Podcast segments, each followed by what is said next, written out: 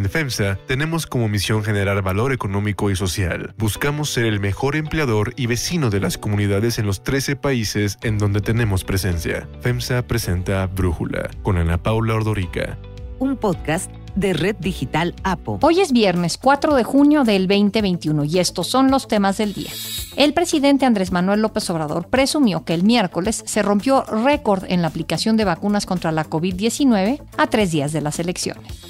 El Banco de México plantea un alza en la economía mexicana para este año. Si vemos el escenario central, se prevé un avance del 6%. El panorama optimista habla de un 7% y en el extremo pesimista el rebote sería de solo 5%.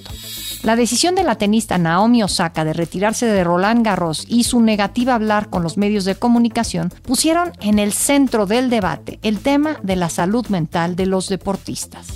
Pero antes vamos con el tema de profundidad.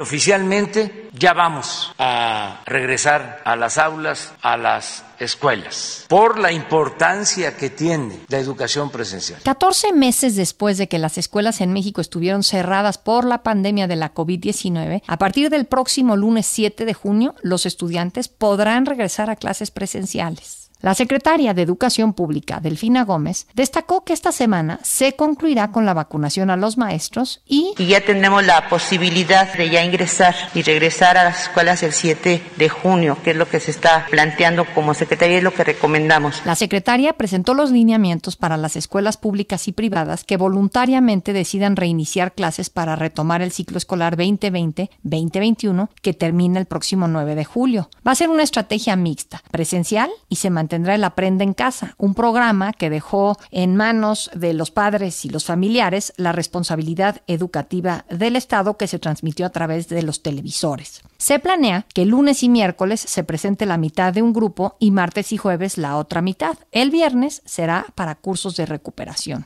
Los padres deberán firmar una carta en la que informen que no hay ningún síntoma de COVID-19, además de que todos en la escuela deberán usar cubrebocas, guardar sana distancia, tener recreos escalonados, garantizar el abasto de agua y jabón y se suspenden las ceremonias. Sin embargo, preocupa el rezago educativo que sin duda se acentuó en los estudiantes durante estos 14 meses. Antes de la pandemia, los estudiantes mexicanos ya presentaban una crisis de aprendizaje, pues alrededor de un 80% de los alumnos de primaria no alcanzaban los conocimientos esperados en comprensión de lectura y matemáticas. El cierre de las escuelas, pues lo que hizo fue provocar un rezago mayor. El reencuentro en la escuela va a ayudarnos a hacer una valoración de cómo están los niños, las niñas, los adolescentes. La pandemia por la COVID-19 provocó un rezago educativo equivalente a dos grados escolares en los alumnos mexicanos, de acuerdo con el Instituto Mexicano para la Competitividad, el IMCO, que retoma las proyecciones del Banco Mundial. Antes de la emergencia sanitaria, los mexicanos tenían aprendizajes correspondientes a tercero de secundaria.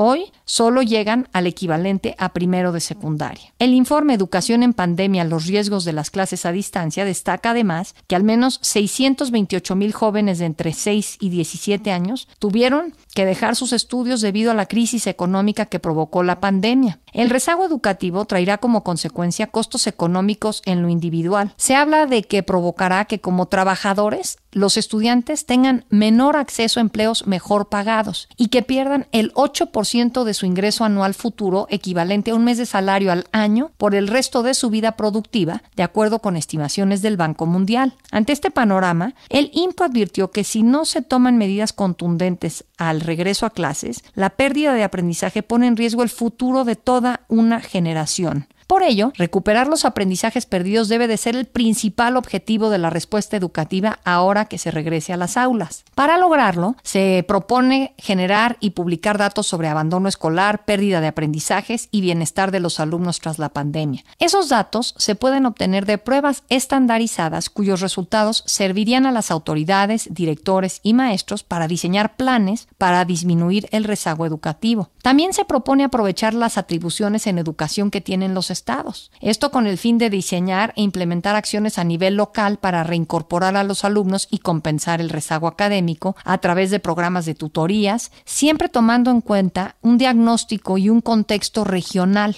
Ahora, ¿qué han dicho los sindicatos educativos? La sección 9 de la Coordinadora Nacional de Trabajadores de la Educación, la CENTE, se opone al regreso a clases presenciales porque asegura que no existen las condiciones para ello. Por eso anunció que el lunes 45 mil maestros no van a regresar a clases presenciales en la Ciudad de México. Y así la respuesta de la jefa de gobierno, Claudia Sheinbaum. No solo es voluntario, sino es importante que los niños, las niñas y los maestros puedan reencontrarse en este cierre de ciclo escolar. En un comunicado conjunto, la CEP y el Sindicato Nacional de Trabajadores de la Educación dieron a conocer que ellos sí llegaron a un acuerdo en cuanto a las medidas para el regreso seguro a clases presenciales. Dicen que va a ser voluntario, ordenado, gradual y escalonado. No va a ser obligatorio adquirir ningún material adicional al que los alumnos ya utilizan en sus clases y además será conforme a lo que llaman las tres Vs, asistencia voluntaria, con trabajadores de la educación vacunados y semáforo epidemiológico verde. Sin embargo, la Secretaría de Salud reporta que en las semanas del 24 de mayo al 6 de junio, solo un estado se mantiene en naranja, que es Quintana Roo, 15 en amarillo, entre ellos la Ciudad de México, y 16 más en verde.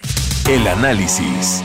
Para profundizar más en el tema, agradezco a Alexandra Zapata, investigadora y activista, platicar con nosotros. Alexandra, tú has dicho que esto es un regreso a clases improvisado. ¿Qué es lo que más te preocupa? Me preocupa mucho que no tengamos un plan para hacer frente a la crisis educativa que se viene. Ya mencionabas la falta de diagnósticos. Difícilmente podemos como país entender el tamaño del desafío si no se hace un levantamiento censal de aprendizajes en alumnos y de condiciones socioemocionales entre los alumnos y los docentes. Necesitamos preparar a los docentes, darles apoyo para hacer frente a una situación que difícilmente han vivido en sus trayectorias educativas. Algunos sí lo han hecho, pero la mayoría no, que es que cada alumno de su salón tenga un nivel de aprendizaje distinto y que tengan que atender prácticamente una aula multinivel, multigrado en todos los salones del país. Me preocupa que escuchemos ahorita de planes de higiene muy básica que ni siquiera eso se puedan cumplir.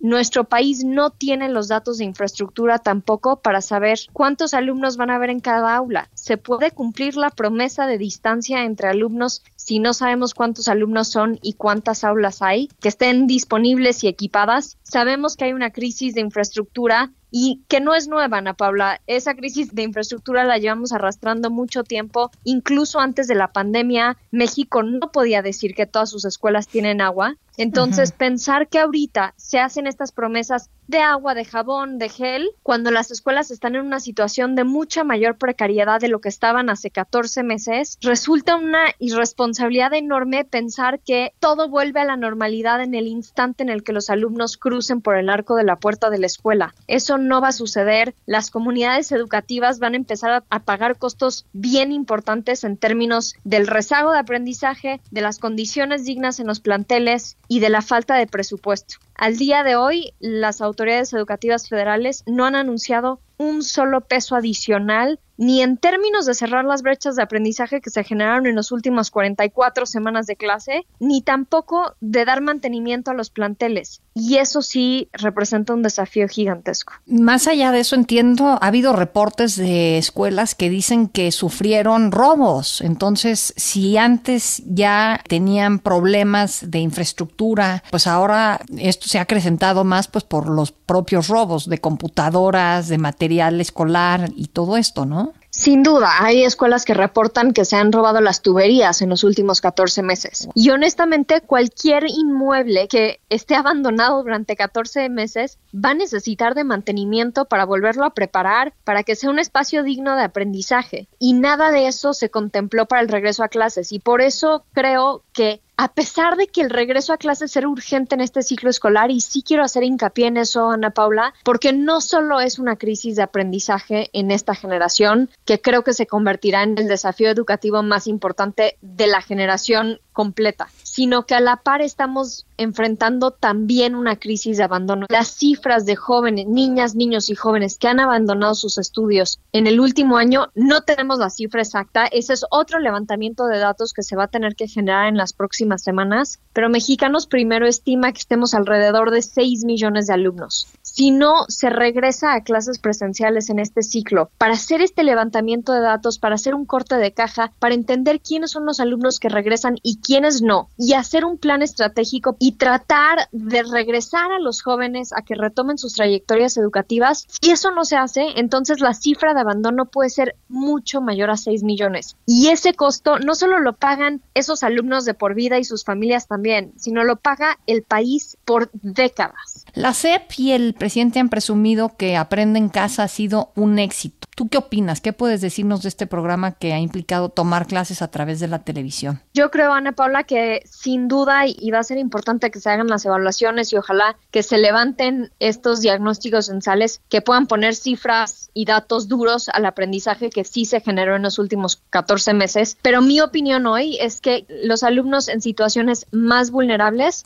fueron los alumnos que más abandonó el Estado. Es decir, quienes estaban en una situación familiar precaria, quienes no tienen acceso a Internet, quienes no tienen una televisión para cada integrante de la familia, quienes no vivieron en un espacio seguro, propicio de aprendizaje, las familias más vulnerables de nuestro país fueron las que no aprendieron nada. Esos alumnos difícilmente pudieron seguir el plan de estudios durante el último año. Y es una tragedia que un gobierno que dice ser de izquierda, que se propone cerrar las brechas de desigualdad, tenga un plan educativo durante la pandemia que deje más desamparados a quienes menos tienen y quienes más necesitan una educación de calidad, justamente para cerrar estas brechas de aprendizaje y las brechas económicas que se generan a raíz de eso. Ahora, Alexandra, he oído que dicen, a ver, para regresar el 7 de junio a clases, pues ya mejor era regresar hasta el ciclo escolar siguiente. El presidente dice, no queremos perder todo el ciclo e insistió en este regreso a clases el 7 de junio. ¿Tú qué piensas? ¿Era mejor esperar y regresar hasta el siguiente ciclo escolar? Mira, definitivamente no es que se den muchos aprendizajes en los días que quedan, pero me parecía fundamental este regreso a clases nuevamente para hacer un corte de caja y entender el tamaño de desafío que vamos a tener hacia adelante. Entender quiénes regresan y quiénes no. Los veranos son tradicionalmente un momento en donde se da mucho abandono escolar, porque cuando se termina el ciclo escolar y los jóvenes tienen dos meses de vacaciones, se pierden muchos jóvenes que no regresan al siguiente ciclo escolar. Entonces, arrastrar 14 meses con una crisis de abandono y unir eso al verano me parece un error importante. Otro error importante me parecería no regresar a las aulas y entender el tamaño del desafío de infraestructura hasta agosto. Este levantamiento de datos, este diagnóstico que tienen que hacer las autoridades, que no lo han anunciado, Ana Paula, pero que se tiene que hacer para entender qué necesita cada escuela, no se puede patear hasta agosto. Se tiene que hacer, es más, se debió haber hecho ya. No es posible que estén hablando de si potencialmente se analiza un presupuesto de mantenimiento cuando los niños ya están de regreso en las aulas. Eso se tiene que atender de inmediato, no solo en términos de entender qué necesita cada escuela, sino un plan, un anuncio de un plan muy ambicioso, presupuestalmente hablando por parte de las autoridades federales. Y en tercer lugar, me parece muy importante que también se pueda hacer este levantamiento para entender cuáles son los retos de aprendizaje de cada alumno. Y si se puede hacer eso antes de agosto, entonces tenemos una ventaja de un par de meses. El rezago es tal y las cifras que dabas al inicio son tan contundentes de lo que ya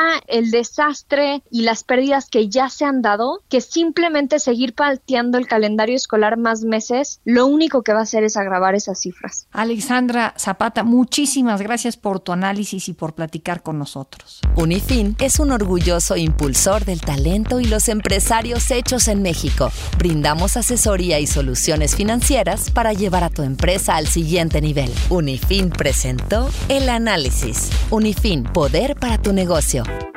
Hay otras noticias para tomar en cuenta.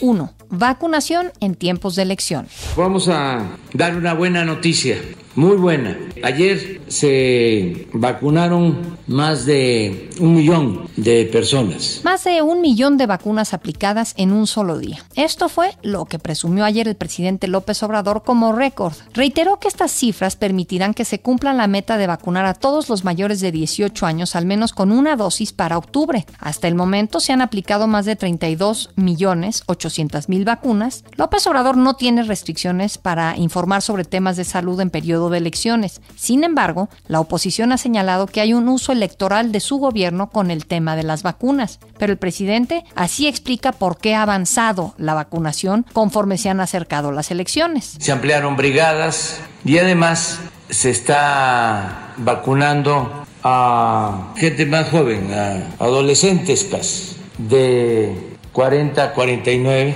y se pueden Ayer el presidente también anunció que se suspenderá la vacunación contra la COVID-19 en todo el país el domingo por las elecciones. Aunque una cosa no está casada con la otra, se explicó que la idea es para que todos los ciudadanos puedan ejercer su derecho al voto, incluidos los que participan en el programa de vacunación. En Twitter, López Obrador informó que habló con la vicepresidenta Kamala Harris, quien le anunció la decisión del gobierno de Estados Unidos de enviar a México un millón de vacunas de Johnson Johnson, la cual es de una sola dosis.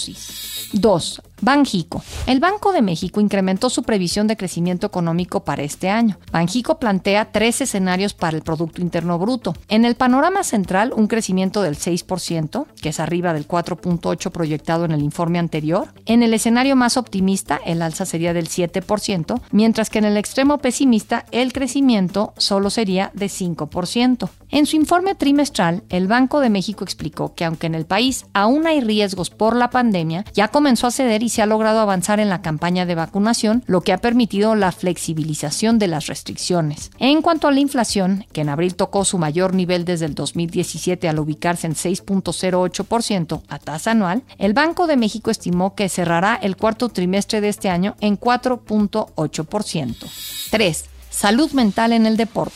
La tenista número uno del mundo, la japonesa Naomi Osaka, sorprendió esta semana al anunciar su retiro del torneo francés Roland Garros. Ella se negó a participar en las conferencias de prensa post partidos con el argumento de preservar su salud mental, lo que le costó una multa de 15 mil dólares. La ganadora de cuatro torneos de Grand Slam y actual campeona de los abiertos de Estados Unidos y Australia, dijo que lo mejor para el torneo, los otros jugadores y su propio bienestar era que se retirara de la competencia. Osaka, una mujer de color de 23 años, argumentó que desde el abierto de Estados Unidos del 2018 comenzó con una depresión cuando derrotó a Serena Williams en una polémica final y durante la entrega de trofeos tuvo que aguantar los abucheos de los aficionados. Osaka se tapó la cara con la visera mientras lloraba y Williams la consolaba. Incluso al recibir el reconocimiento de segundo lugar, Serena Williams hizo esta petición. Congratulations, Naomi. Osaka abrió una caja de Pandora en el mundo del deporte y la salud mental de los deportistas. En abril, la gimnasta Simone Biles dejó a su patrocinador Nike para irse con Atleta y aseguró que la marca la apoyaría no solo como deportista, sino como persona. Esta decisión se sumó a la de Alison Felix, la corredora estadounidense que le ganó una batalla legal a Nike después de que le redujeran sus ingresos porque anunció su embarazo. Tenistas como Novak Djokovic aplaudieron lo que calificaron una actitud valiente de Naomi Osaka. I know how it feels. I wish her all the best. I hope she recovers. She's very important uh, player and brand and a person for our sport. So we, we need to have her back. If she needs to take time and reflect and just recharge and you know that's that's what she needed to do and I, I respect it fully and, and I hope that uh, she'll come back stronger. Y ayer, el piloto de Fórmula 1, Lewis Hamilton, también habló de Naomi Osaka. I think she's incredibly brave, and I applaud her for her bravery because I think it, it's now asking those in power to uh, putting them in question and making them have to think about how they react because I think the way they react was, was not good. Yo soy Ana Paula Ordorica. Brújula lo produce Batseba Feitelson. En la redacción, Elizabeth Rangel. En la coordinación, Christopher Chimal. Y en la edición, Omar Lozano. Los espero el lunes con la información más importante de las elecciones. Pasen un muy buen fin de semana y el domingo todos a votar. En FEMSA tenemos como misión generar valor económico y social. Buscamos ser el mejor empleador y vecino de las comunidades en los 13 países en donde tenemos presencia. FEMSA presentó Brújula con Ana Paula Ordorica. Un podcast de Red Digital APO.